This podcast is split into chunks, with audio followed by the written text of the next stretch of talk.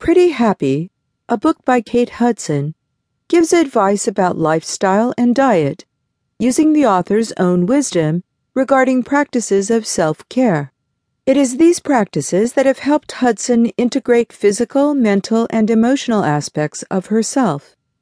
She imparts practical wisdom and gives strategies which have been successful for her with regard to maintaining her ideal weight, her health, and keeping a positive mindset. She is keen to encourage others to make a commitment to any wellness routine that will work for their specific needs. Hudson makes it clear she doesn't consider herself any type of authority on anybody's life except her own.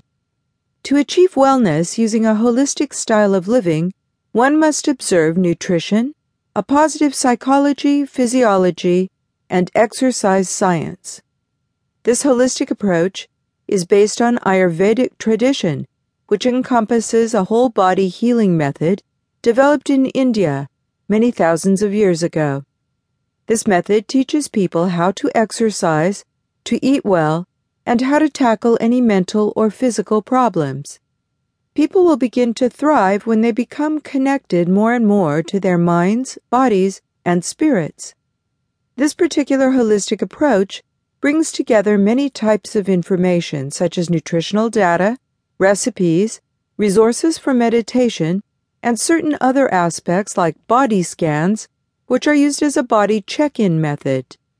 Drawing board is another tool helpful in keeping people on target regarding their fitness goals. This also helps people feel a deeper connection with natural rhythms. It is a physical thing like a journal which will help one keep track of their thoughts, feelings, and progress. Drawing board use also reminds people of their continual state of change. Something true on one day might not be true on another day. The wellness strategies are grounded by using four pillars of self care, which are action areas used to support and develop the mind, the body, and also the spirit.